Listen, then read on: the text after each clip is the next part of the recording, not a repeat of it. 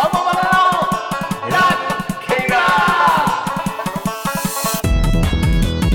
うも、オモママのラブ競馬です。ポッドキャストラブ競馬は札幌在住の競馬ファンのオモママの人がリスナーの皆様と競馬を楽しみ、競馬の新たな楽しみを研究し共有していく音声コンテンツです。えー今日は148回目になります。えー、ソロババでお送りします。私が生涯競馬初心者のトミービンでございます。よろしくお願いします。ね、競馬ラジオで生涯初心者というやつがね、話すという、まあ、稀に見るね、回ではございますが、毎週、最近始めてですね、あの、本配信は、えーと、知識が豊富な、ね、もう一人のパーソナリティでやってるわけなんですけれども、あの、そのね、チャキコンドルパターさんから聞いた思い出のレースをですね、僕が見て話すという回を、まあ、初心者目線でね、こういう風に映ったよっていうようなね、話をしていくのがこの空ババの回ではあるんですけれども今日は1999年第16回フェイブルラリーステークスについて話したいと思うんですがえー、っとちょっと僕の個人的な雑談を聞いてもらいたいなと そこから始めようかなと思うんですけどすいませんねあの本当に個人的な話をしますあのーもう楽しんでるじゃんっていう話なんですけど、あのー僕のね、僕札幌に住んでいて、えー両親も札幌に住んでいるんですよね。別に暮らしてるんですけれども。あのー先週の木曜日ぐらいかな、あの父親がですね、うんと、新型コロナウイルスの、えっ、と、陽性になったと。熱も出て。あの、連絡が入ってですね、あのーまあ大丈夫かなと心配になっていて、で、同居している、こう、母親もいるわけなんですよ。で、あのー土曜日にですね、まあ2日後ぐらいかな、あの、父親が熱を下がっている状態で、母親がまたその、熱が出てきたと。いう状況になって、ああ、おそらくね、濃厚接触者ですから、患者にこれ移ってるなっていう感じを受けてですね、まあ僕もその、お家でその話とかしたら、あの妻が、あの、嫁イビングですね、あのーなんかちょっと、お買い物とか大丈夫かね？っていう心配をしていたので、ああ、確かになと思って、あのー僕も連絡してですね、あのー検査どうだったかとかっていうことだったりとか、お買い物もしあるんだったら、今ね、そっち出れないだろうから、僕買ってったりするよって話をしたんですよ。でね、日曜日、その翌日かなうんと、電話が来て、あの、お買い物お願いしたいと。ああ、分かったよ、いいよ、僕がやるよ、という話になって、まあ、母便から電話が来たわけですよ。ね。でね、あのーじゃあ、言うよ、と。で、あの買い物のリストをね。はい、と。で、牛乳1パック買ってきて。はいはい。ヨーグルト2つ。はいはい。ミニトマト2パック。はい。レタス1つ。まあちょっとこうね、体にいい感じで進んでるわけじゃないですか。でね、リンゴ3つって。はいはい。梨2つって。うん。はい。いちご2つって。ほんとなんかちょっと贅沢してきてないって思ったんです、僕あの。この急を要する事態だからね、こう最低限のものだけ食べるんじゃないかなって思ったんですけど、なんかちょっともう、デザートとかに凝り出してきてるんですよ。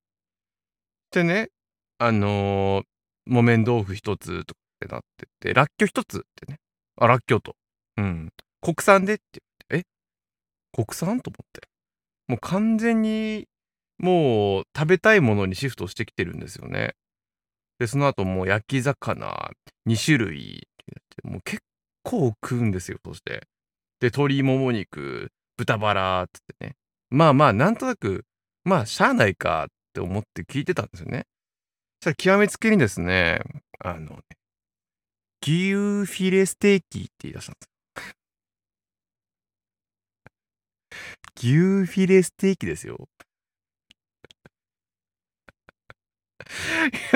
いや、いやいやいやって。もう贅沢品ですやんって。その、もう、ねえ、コロナで出れないからこうね、なんていうんですか、こう心配になって言ったんですけど、完全にもう贅沢してるんですよね、これ。でね、あの、まあ、なんで牛フィレステーキかっていうと、あの、トミー・ビン家はですね、あのね、昔からもうね、牛肉が好きなんですよ。めちゃめちゃ全員、僕も含め。もう、飲み物は、ね、カベルネ・ソーミニョンの赤ワインがもう公式飲料っていうぐらい、もう、牛フィレが好きなんです。でね、あの、牛フィレって言われて、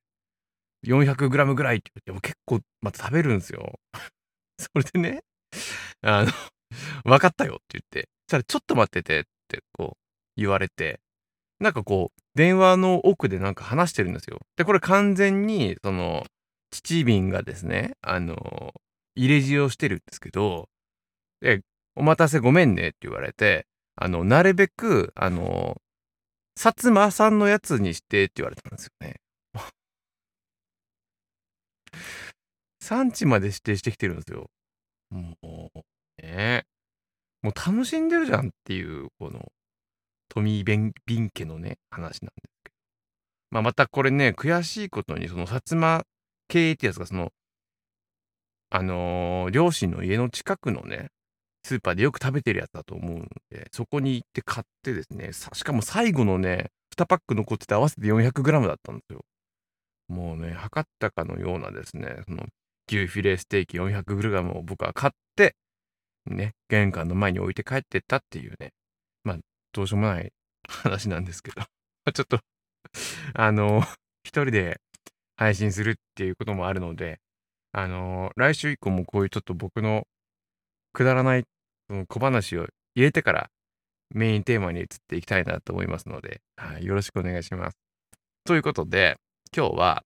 えーフェブラリーステックスの1999年の回になります。これ、名声オペラが勝った、えーフェブラリーステックスになるんですけども、このレース知らないって人だったりとか、知ってるけどどんな内容だったっけ？とかね、知ってて、もうめっちゃこのレース好きですっていう人にね、聞いてもらいたいなと思うんですけど、あのーまあ、フェブラリーステックスね、まあ、今週末にありますけど、まあ、中央競馬の東京会場で、えーダートの G1 レースで 1600m ですよということで、1997年ですね、今回この、えーテーマが1999年なんですけども、97年に昇格して、まあ、初の、えー中央競馬、ダートの G1 だったというね、レースでございます。ね、2022年の今年も豪華メンバーがね、登録されてますね。楽しみで仕方ないと思いますがね。で、まあ、一言で言うとどんなレースだったかっていうと、この、地方馬のね、活躍、台頭というかね、あのーレースだったなと思うんですよね。で、早速ね、話していきたいと思うんですけども、ね、そもそもこのレース背景として、フェベラリーステークスって名前ですからね、2月に行われるレースなんですけど、これ実は開催が早まって、実は1月に行われるっていうちょっと奇妙な感じになったフェブラリーステークスなんですね。で、えっ、と、この唯一の地方馬である、ね、この名声オペラ、岩手で乗っていた名声オペラなんですけども、あのーまあ、日本競馬のね、中で地方馬が中央の G1 を勝つ可能性がある高い馬っていうことで注目を集めていたと。これただ、あの、当時の熱狂わからないんですけど、僕みたいに全然地方わからない、まあ、あの、人とかだ、人とかボバだったらね、あのー全然こう気にもしなかったんじゃないかなと思うんですよね。ある意味ダークホースに見えたんじゃないかなと思うんですけども。で、この時期、その、ダートで、あの、アブクマポーロというね、馬がいたんですけども、この、このアブクマポーロが一番強いんじゃないか、メイスオペラが2番目なんじゃないかっていうふうに言われていた時代だったそうです。はい。ね。で、あの、このアブクマポーロは、あの、中央馬のね、こう、どんどん倒していったっていう時代だったらしいんですけれども、あのーこう、黄金期っていうね、ような時代だったんじゃないかなと、今、ね、あの、いろんなウィキペディア等を見てね、あの感じるところでありました。ね。で、この、えー二大巨頭というかね、その、いる中で、えー名声オペラが、えー今回参戦するよっていうことになったので、まあ、あの、中央側もね、こう、取らせんぞっていうような、こう、メンバーが揃ったわけですね。で、まあ、ワシントンカラー。これ結局あの、えー前走のね、ガーネットステークスをこう圧勝したというところで一番人気になったのが、このワシントンカラーですね。で、ちなみにこのメイステオペラは2番人気ってね、ここに。で、えーその、えー3番人気がですね、オースミジェット。これが、その前走の平安ステークス勝利したことです。あの、間違ったら後で教えてください。で、4番人気がですね、えー、タイキシャーロック。で、えー、5番人気が、競泳マーチ。これがあの、桜花賞馬。97年の桜花賞馬である競泳マーチ。というでも本当ね、誰が勝ってもおかしくないという、えーレースだったんですけれども。で、で大ベテランの馬もいたみたいですね。確か。えー、ミスター当時でしたっけ、はい、ね、当時確か、今の13歳 ?4 歳？とか、13歳かな？っていう年だったみたいですね。で、この、えー16度立てでレースします。ね。で、97年、桜花賞馬である競泳マッチがですね、さっとこう、あの、先頭を行く展開になります。で、この名声オペラは、前からだいたい5番手、6番手、7番手、まあ上の、前の方ですね。で、まあ先行型の名声オペラにとってはこう、まあまあいい位置ではあるのかなっていうような、えースタートになりました。で、えっ、と、5人気馬のね、ワシントンカラーとか、オースミジェットとかもその後ろにこうつくような形でレースがスタートしますね。で、キョウエイマーチが、えーどんどん引っ張っていく形で、えーレースが展開していてですね、あのーキョウエイマーチがそもそもちょっとこうハイペースな、えーと、もともと展開をしていたらしいんですけれども、今回のこのフェブラリーステークスに関しては割と平均的なペースで行きましたということになっております。で、コーナー、えー曲がってですね、それまでもこう、同じようなこう流れで行ってますが、えー、ガーッとこうね、直線になった時にこう広がってですね、こう、競泳マーチがそのまま逃げ切ろうかっていうね、ところになるんですけれども、えー、まあ、圧倒的にですね、名声オペラの足がすごくね、こうじわじわじわりこう上がってくるんですね。で、どんどんどんどんですね、こう、足に力が入っていって、まあ、競泳マーチが粘ったんですけども、名声オペラがそのまま抜き去ってですね、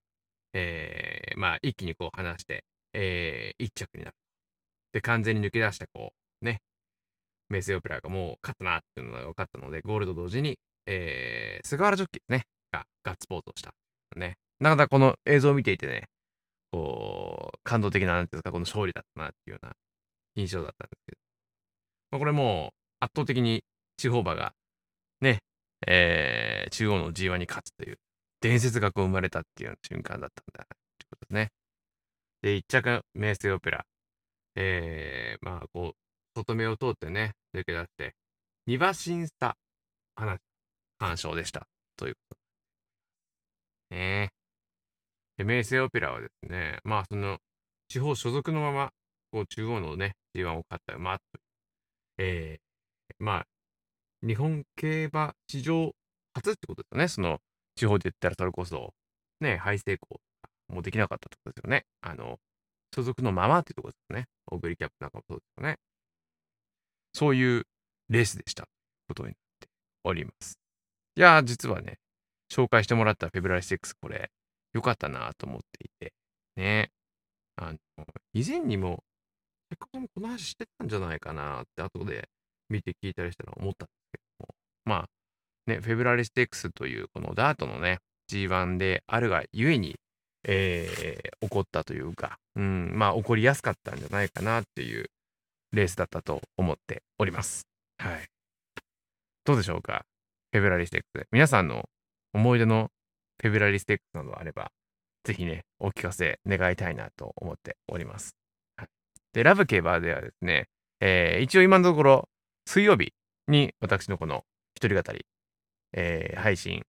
えー土曜日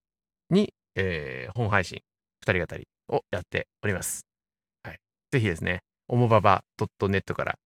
リクエスト等をいただけると嬉しく思います。えーまたね、新しい展開もね、進めていこうかなと思っておりますので、今後とも応援よろしくお願いいたします。ではでは、また週末にお会いしましょう。さようなら。